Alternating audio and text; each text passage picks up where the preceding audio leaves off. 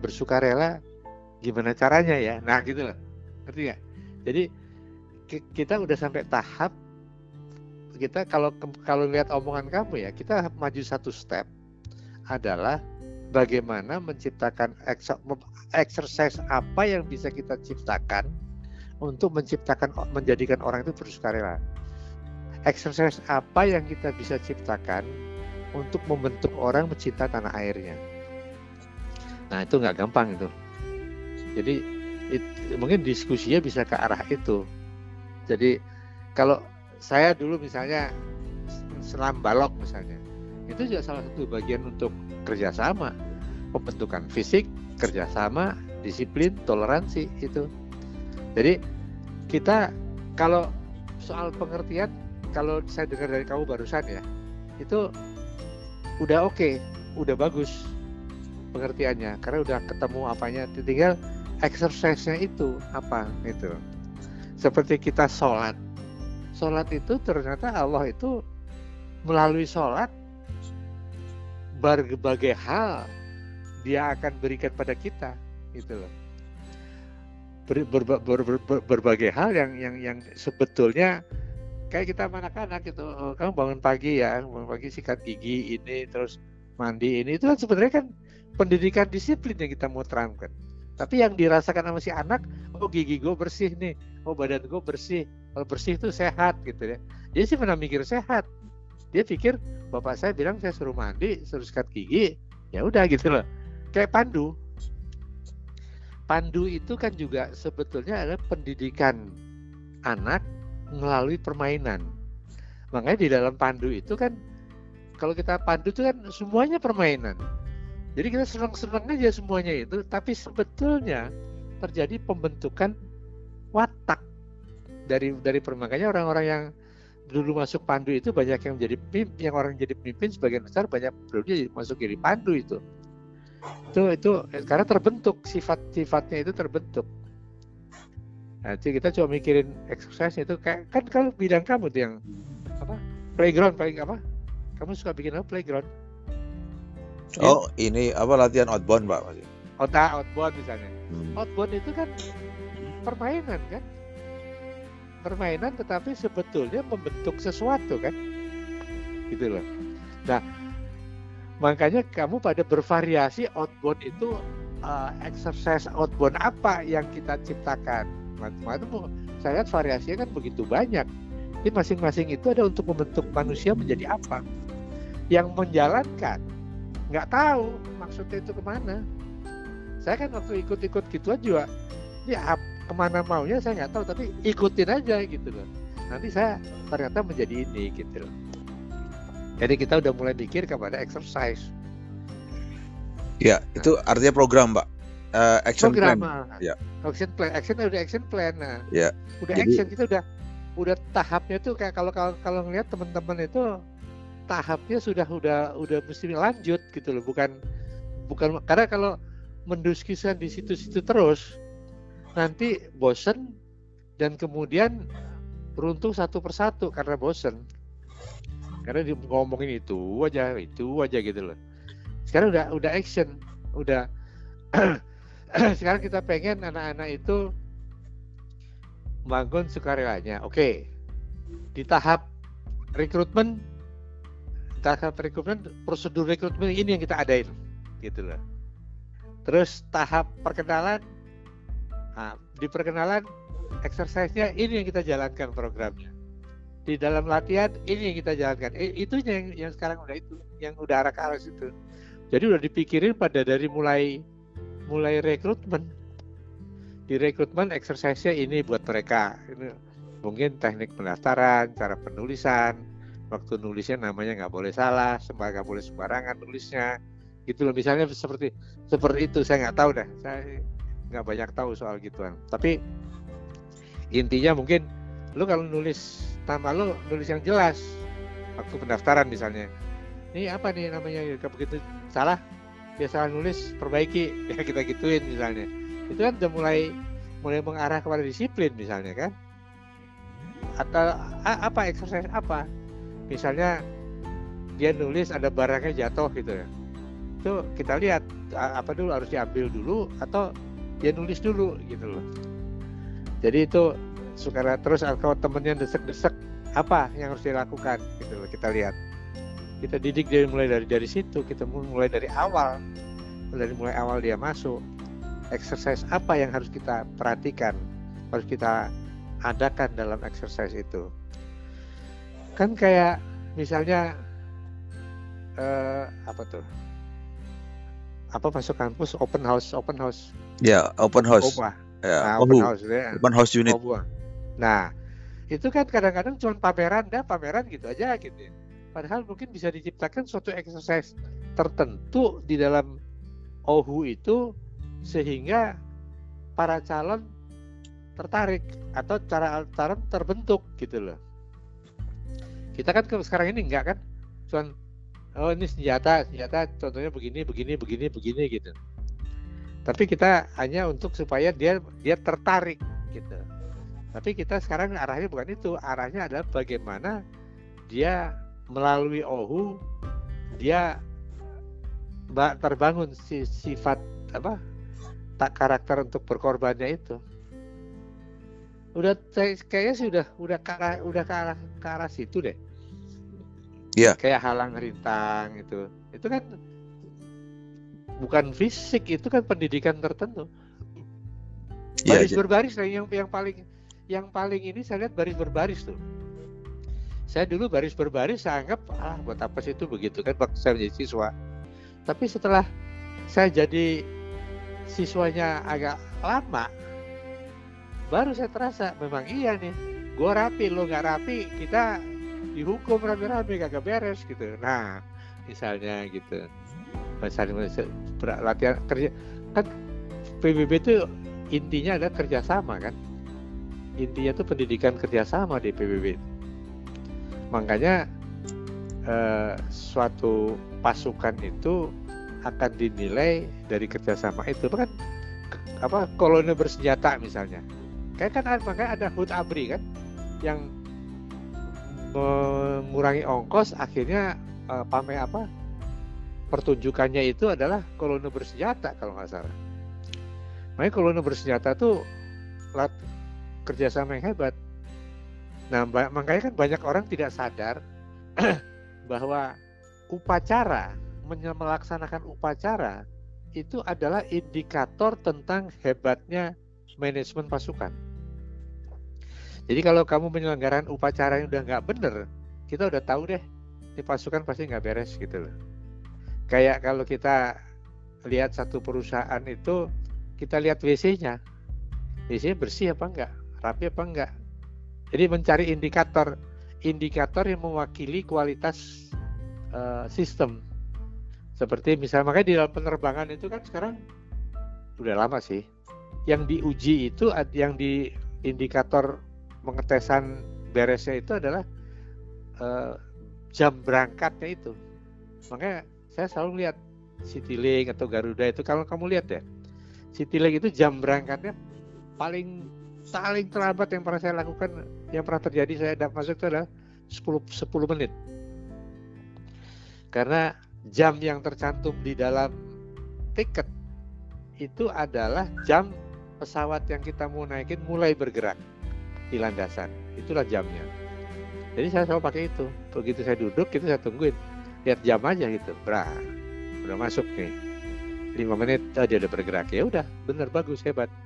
Jadi itu yang dia, tapi untuk mencapai itu, itu ada manajemen persiapan macam-macam, jemput penyiapan makanan lah, inilah, itulah, bagasi di di counter check in lah, belum jemput pramugari lah, macam-macam untuk mengecek beres atau enggak suatu uh, apa uh, airlines itu di situ. Saya saya ngeceknya dari situ. Nah nanti baru dicari apa yang bikin keterlambatan, apa yang bikin tidak bisa, baru ketahuan. Nah kita juga begitu.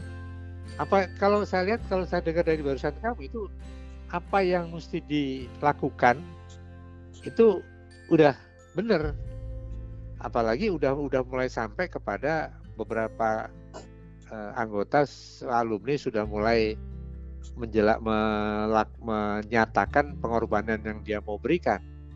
Itu ada itu uh, udah bagus sekali tuh dan menunjukin sih mungkin Teddy Cardin tuh banyak tuh mungkin. Bisa ada ide-ide. Exercise apa yang kita harus lakukan? Di sini apa di situ apa di sini apa? Yang sebenarnya exercise exercise itu uh, adalah isi kontennya adalah mendidik. Pandu konsep pandu. Jadi konsep membentuk karakter melalui permainan. Sehingga pada saat orang itu menjalankan yang dia nikmati permainannya. Tapi sebetulnya terbentuk gitu loh ke karakternya. Ya kayak mendidik anak itu lah sikat gigi mandi bangun tidur ngelipat baju segala macam itu jago-jago gitu siapa ya kira-kira ya? Ya artinya bisa di uh, pilih-pilih pak nanti di ya. grup grup itu. Ya di WA grup uh, recovery itu. Uh, di, di, di, di tiap tahap itu kita bilang ini ada kegiatan ini nih. Apa kita bisa ciptakan permainan apa? Itu yang yang indikator-indikator. Dari mana indika yang bisa dipakai sebagai indikator. Ya, Mungkin jadi melalui ini, itu deh. Ini kan berarti kesimpulannya nilai-nilai sudah jelas, ha. ya eh, eh, semangat untuk eh, berkorban dan kesukarelaan. Kemudian strategi untuk ini melahirkan ini apa saja program-program yang exercise apa saja yang harus, harus dilakukan kan begitu pak dari tahapan-tahapan. Iya kira-kira begitu. Nah. Ya Oke, jadi nanti ini ini masukan sih. Saya kira yang disampaikan Pak Budiono ini masukan masukan buat uh, paralel ya, buat hmm. anggota korps yang aktif mau recovery, yang mau berkorban ini, sama hmm. penyiapan anggota yang 30 orang ini untuk uh, siapa nih yang siap atau mau atau secara voluntary atau secara sukarela untuk uh, mau berkorban untuk untuk dirinya dan untuk unit satu dan mungkin untuk suatu yang besar kemudian hari, gitu ya. Iya. Uh -uh emang terus terang Bim ya saya itu kalau masuk internet sering mencari cara-cara bagaimana uh, suatu negara itu membentuk rakyatnya bangga pada negaranya. Nah, si Amerika itu Amerika ya terutama Amerika. Amerika yang suka Amerika tuh gitu-gitu aja suka dia bikin bisa bikin tulisan dan bisa bikin buku. Kalau lain lain negara mungkin adanya di kepalanya orang-orang itu, jadi nggak nggak masuk internet gitu loh. Itu yang selalu saya cari untuk membangun tempat saya sekolah. Jadi sekarang jadi eh, Amerika itu kan pagi-pagi mereka udah Indonesia Raya itu itu di kelasnya. Terus apalagi apalagi gitu. Saya itu akan saya terapkan di sekolah yang saya pimpin yang saya bina sekarang. Jadi bagaimana kita mau membangun suasana eh, Pancasila gotong royong misalnya di kota ini soalnya. Kalau di kampung itu gotong royong itu otomatis terbentuk. Tapi setelah zaman mulai modern itu mulai terkikis. Makanya saya bilang sama orang-orang itu kan orang-orang Bali. Kalau saya ketemu sama orang-orang tua di Bali itu itu yang namanya subak itu jangan sampai luntur budaya subak itu karena itu ke gotong royong untuk hidup itu yang mengatur pengairan pengairan buat sawah itu itu itu itu konsep konsep perbuatan hidup tetapi itu sebenarnya membangun semangat gotong royong seperti misalnya ya kamu lihat di kampung-kampung di Jawa dulu itu di luarnya selalu mereka punya kendi isi air gitu. Sekarang mana ada? Apa masih ada? Saya nggak tahu juga. Nah itu itu pencerminan budaya-budaya kita gotong royong. Karena mereka masang air pakai kendi itu terpanggil jiwanya terhadap orang-orang yang pergi ke pasar, orang yang berlalu lalang, yang perlu minum gitu loh. Itu budaya ini kalau budaya ini itu saya rasakan betul Bim. Sekarang waktu kelas 2 SMA saya itu kan lifter apa uh, backpacker tuh dari Jakarta eh, dari Bandung ke Bali. Itu kalau udah kemalaman stop di tengah jalan di itu di tengah jalan kalau itu saya mencari rumah apa lampu gitu ya lampu. Jadi lampu rumah orang gitu terus saya samperin untuk pinjam emperannya untuk tidur. Kalau takut hujan kan kalau di pinggir jalan saya tidur kan kalau hujan ke kehujanan jadi tempera pinjam itu begitu saya ransel saya pakai buat bantal. Yang punya rumah tuh keluar. Bawain kopi bawain makanan yang yang dia punya. Siapa yang nyuruh? Nggak ada yang nyuruh itu.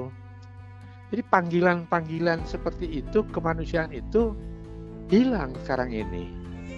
Memang dengan perkembangan rumah yang mulai dipagar-pagar kali atau apa pun lah apa pun lah perkembangan teknologi itu telah mengikis budaya-budaya yang bagus-bagus tadi itu. Nah itu kita lestarikan dalam exercise nanti dalam latihan kita. Di tentara juga misalnya tentara si Kopassus misalnya kan dia lebih dari tiga langkah harus berlari.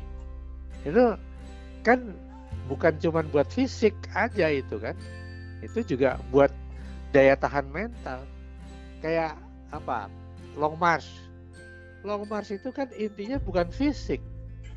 Intinya itu adalah mental. Makanya disuruh jalannya lewat rel kereta. Kenapa mesti lewat rel kereta? Membosankan. Nah kalau kamu bisa lewat mengatasi kebosanan itu nanti di dalam perang tuh pengintaian misalnya itu memerlukan horsepower yang cukup tinggi. Pengintaian kan bosen gitu loh. Saya dengar dari si Jackie Makarim aja tuh. Gua buat dia bilang gua berendam deh itu seminggu dia bilang. Sampai gua lapar apa seminggu dia berendam karena di atasnya ada fertilit gitu loh. Di perkampungan fertilinya ngepolis itu itu kan daya tahan itu. Jadi exercise, exercise. Tentara itu kan semuanya itu kan yang latihan tentara itu kan semuanya ada ada exercise ada exercise tertentu, uh, ada pendidikan tertentu untuk setiap exercise itu. Memang untuk misalnya potong kompas itu mungkin yang akal pendidikan akal ya ada. Tapi pendidikan mentalnya juga ada dalam dalam potong kompas itu. Nah ini yang kita jadi melalui exercise. Jadi kita menggunakan konsep pandu aja. Jadi melalui exercise permainan kita bentuk kecintaan pada tanah air. Nah, di samping kurikulum militer yang kita harus laksanakan gitu loh. Ya, ya, ya, Pak. Ya. Itu, ya. Jadi kesimpulan ya. kita uh, secara action uh, paralel ini Pak ya. Jadi uh, alumni kita inventarisasi siapa yang mau ber, rela berkorban sukarela lagi anggota aktif juga kita lihat siapa yang punya komitmen dan mau berkorban juga begitu. Karena ya ya ya. Kata kuncinya kan kita krisis kesukarelaan dan rela berkorban itu kan komitmen ya, itu. Ya. Ya. Ha, ha. Jadi ini yang harus disembuhkan melalui uh, recovery yang satu ini gitu. Iya iya. Iya karena pengabdian itu yang namanya ngabdi itu yang berkorban kan. Itu kayak sedekah kan. Sedekah itu yang sudah pasti kalau kamu sedekah kamu rugi, kamu berkurang. Tapi kok dikerjain sih? Itu loh. Karena di dalam itu ada perdagangan kamu dengan berniaganya kamu dengan Allah. Itu loh. Kayak ini, kayak apa? Naik haji naik haji. Naik haji itu kan udah terang petan ribut banyak-banyak. Kalau kita pikir secara akal, berhaji itu lebih banyak susahnya daripada senengnya tapi orang balik lagi balik lagi tuh kita happy happy tuh gitu loh memang itu ada ada kegaiban di dalam hal itu ya. Tapi konsep ininya sama lah jadinya bagaimana kita eh, kita latihan deh. Latihan Mawarman itu. Itu kan disiksa abis datang tuh kita kerjain tuh. Makanya waktu kita latihan latihan terjun payung kan si tentara-tentara tuh heran kok ada mahasiswa nih kita aja untuk diperintah kalau bisa nggak diperintah terjun ini orang-orang mahasiswa ini datang kemari sukarela buat pengen terjun coba itu mereka bingung lihat itu bagaimana menciptakan kesukarelaan karena basisnya itu pengabdian mengabdi itu pasti adalah pengorbanan nah, kesukarelaan dalam berkorban. Itu satu. Itu satu sisi ada dua sisi, Bu. satu kesukarelaan, yang kedua adalah kecintaan. Bagaimana exercise apa yang menciptakan kecintaan pada, tanah air? Dua, dua, sisi itu. Yang kiri tadi itu adalah karakter, membentuk karakter kesukarelaan tadi. Yang kanan tuh bentuknya adalah uh, membangun semangat bela negaranya langsung. Karena senjatanya kamu udah punya kan. Senjatanya ada ilmu ilmu pengetahuan yang kita punya dari dari dari sekolah. Itu kan senjata kita. Dipakainya untuk berperang melalui apa? Melalui cinta tanah air. Memang perang di medan medan di mana ilmu yang kita miliki kan. Kalau kamu ahlinya manajemen ya dalam manajemen perang lah. Kalau ahlinya farmasi ya di corona ini kan corona corona ginian ini kan sebetulnya kan perang. Ini kan perang permainannya orang-orang farmasi ini. Mafia mafia obat ini mafia mafia vaksin ini. Jadi itu maksud saya. Iya pak. Ya ya ya itu. Oke pak. Nanti terus, saya coba terus, saya coba ini pak apa uh, masukan dari Pak Budiono ini nanti jadi satu frame juga untuk untuk nah. apa aktivitas dari recovery tim ini jadinya. Ya, Jadi ya. tadi eh, bicara aspek tata nilai, anggap aja begitu ya. Ini tata nilai ya. yang harus kita bangun ulang, uh, membangun sikap mental bersama. Sikap mental ini artinya ya uh, tadi yang uh, fokus pada tata nilai itu. Nah ini iya, dibangun ya. dengan exercise program yang yang mudah-mudahan nanti teman-teman yang bergabung dengan recovery awal ini bisa berkontribusi action langsung gitu, exercise langsung gitu. Iya. Ya. Iya ya. Jadi nggak konsep Terus lagi, ya, action, tapi udah action iya. gitu. Ada action emang. Terus ini mau uh, siapa? Uh, Bim.